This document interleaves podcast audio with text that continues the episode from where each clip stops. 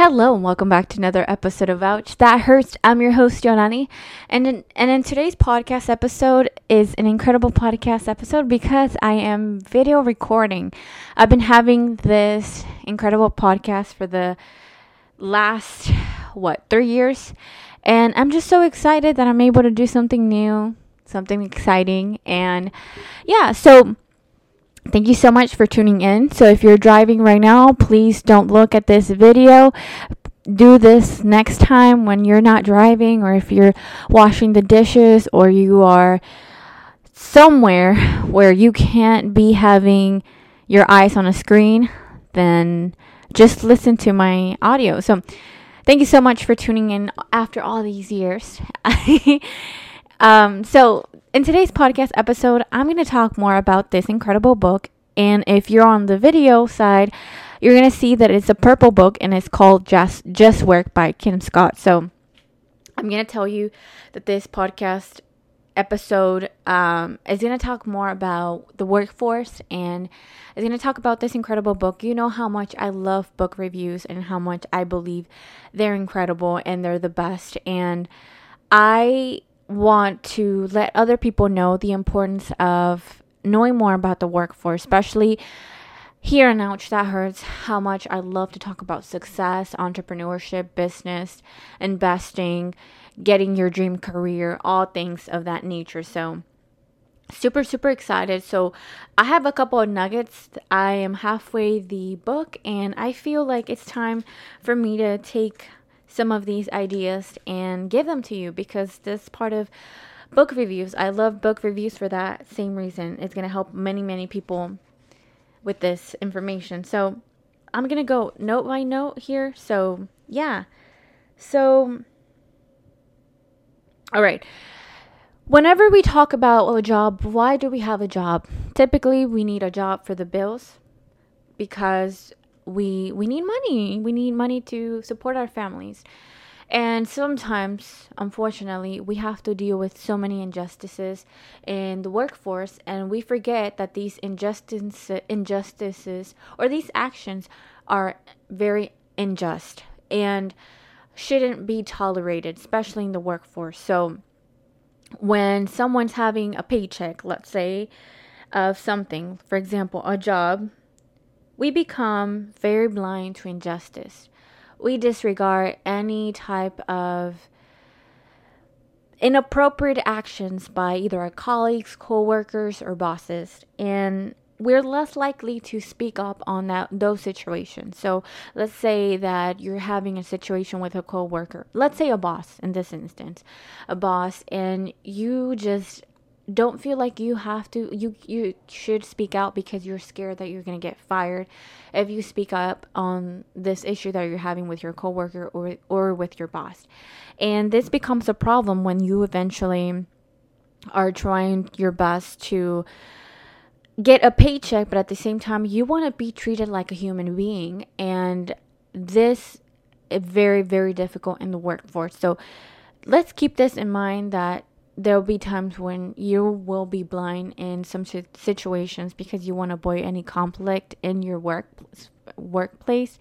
And that is something that you need to be aware of. So that's something that I learned from this book that I didn't know.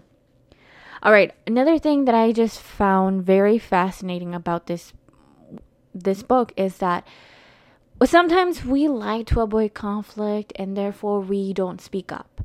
But actually, not speaking up will give you a disservice. It's giving you and your colleagues and future generations a disservice. Sometimes we think silence is the answer to everything, especially a conflict. But the truth is that if you don't speak up, this same issue is going to go on and about, and it's going to go and run as much as you tolerate it. So if you have a problem, always speak up. If you see a colleague being mistreated, speak up. If you see someone saying something they're not supposed to, whether that's a racist comment or very unjust participation, speak up. Speak up, speak up, speak up. Very, very important.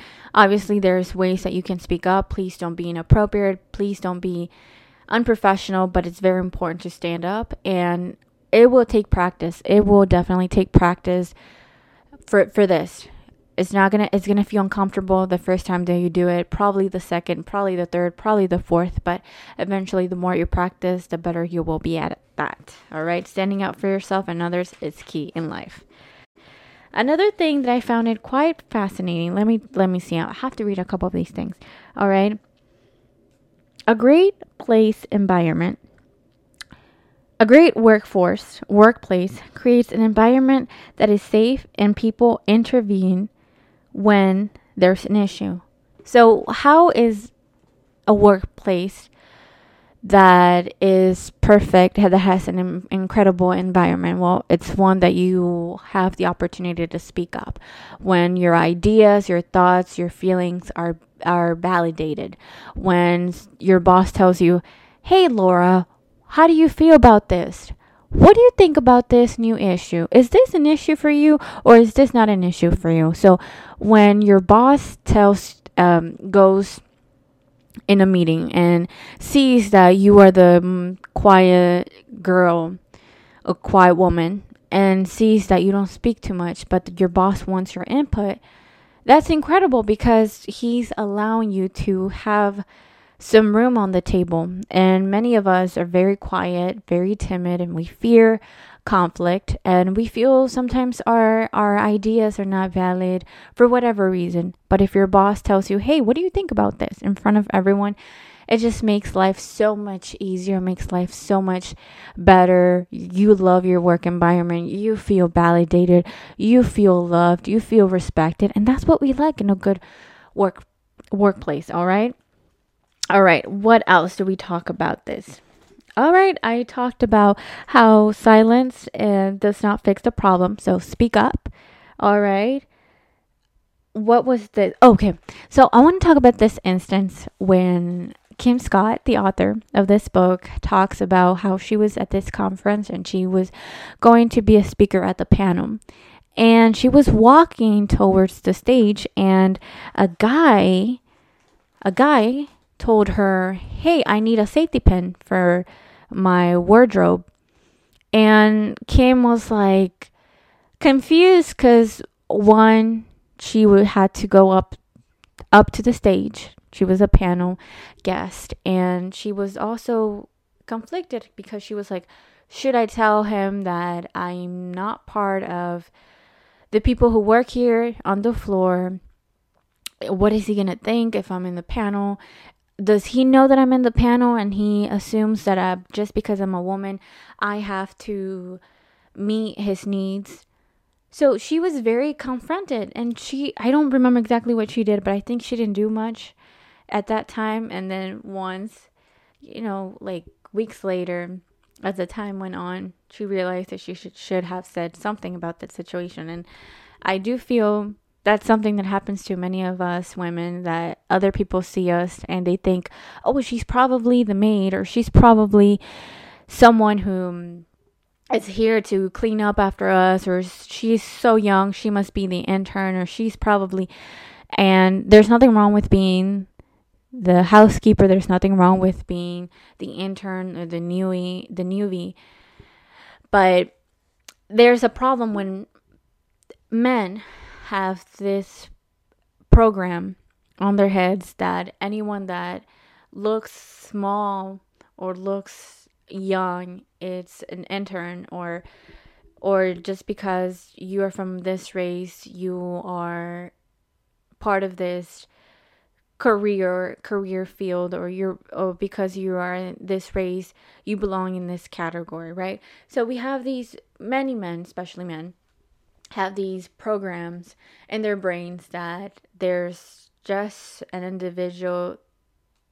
individual for each category, in every race, every religion, every age, ethnicity, and so on. So that's something that can happen to you, obviously, right? So what else I want to talk more about? I have so many post-its, as you can see here. What else? What does that say?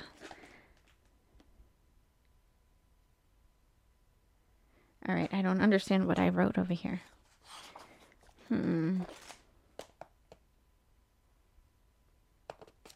Oh, I have this incredible story from Kim Scott too, and I love it so much, and I just remembered. So Kim was finishing school. I believe it was her master's degree in business. And there was this guy who told her, "Hey, can you please not sit straight because I can't concentrate you having your chest like that." And when Kim heard that, she felt embarrassed. She felt ashamed. She felt like she was being provocative, even though she wasn't. And even if she did, it was the guy's. It was not the guy's business to tell this female girl, incredible, amazing girl, who's Kim Scott, the author. It is not. She should have never felt this way. She felt embarrassed, shy, timid, and she would, instead of her being straight now or like have a very, very elegant posture, she was lounging down, and she felt really bad for so many days, for so many weeks. And then I believe a friend told her the importance of posture and how that improves your confidence and how that improves your self-esteem. And that's when she was like, you know what, I'm gonna sit straight and I don't care what the guy says. So she started sitting up, and then the guy noticed that, and then tells Kim the same thing, like, hey, why are you doing this? And that's when Kim told him, let me quote this, I just had it. It says, "It is not my job to control where your eyes or your mind go. So it is not reasonable for me to stop being who I am." That's basically, because I just wrote, so it is not reasonable. But her point being is that she can't control where his mind and his eyes go. So it is not reasonable to ask this young lady to stop being so confident and have an elegant posture, because it is not her responsibility. And that's when the guy noticed it, and he was like, oh wait, you're right. So he was complaining about how men are continuously programmed to look over a woman's chest, right? So this is just a clear example on how it's very important to stand up for yourself, right? Many, many women are going to do the same thing as Miss Scott over here because they feel embarrassed, they feel ashamed, they feel very timid, they feel like they're provocating the guys. And that sometimes women feel that they shouldn't do these things either, because then people are not going to think that they're smart, that they don't belong. They don't belong there to take a master's degree. And it is very sad that women have to go through this countless times. And that definitely has happened to me so many times. Can you not? That's happened to me when I was in 5th grade. A girl was I was always the type of girl who I would sit straight, and there was this girl who told me that I couldn't sit straight because that means that I was provoking the guys. And keep in mind, this was in 5th grade, so this girl had something against me. So I remember feeling so ashamed, so embarrassed, and that's when I decided to not being straight anymore. I would sit down, eat my food really quickly. I would do anything I could for me to not have that part of my body. And keep in mind, 5th grade, we are hitting puberty. Things are growing. Things are different. So this girl was attacking my self-esteem. And these things happened. These things happened. Another girl telling another girl the same things. Very, very disheartening. And eventually, me and this girl never really became friends. I always had bad blood against her. She had bad blood against me. And I don't know what I did to her, but end of the story, It's been happening so many times that we gotta stop. Just put that out there. It's not something that Miss Kim had to deal with a guy. I had to deal with a woman, with a girl. So yeah. So what else? Yeah, so thank you so much for listening to Ouch That Hurts podcast. I'm super excited. Thank you so much for seeing me through your screen. If I'm able to put this on video, because I don't know. This is my first time, so thank you so much. Thank you so much for listening to Ouch That Hurts. I hope you have an incredible day, and I'll see you in the next week. Also, don't forget to follow me on TikTok at Ouch That Hurts Podcast. I talk a lot about subjects, topics about this podcast. I also give advice, things that I know, things that I learned from books, things that I learned from other individuals who are also successful. So yeah, thank you so much, and I'll see you on the next episode. Bye.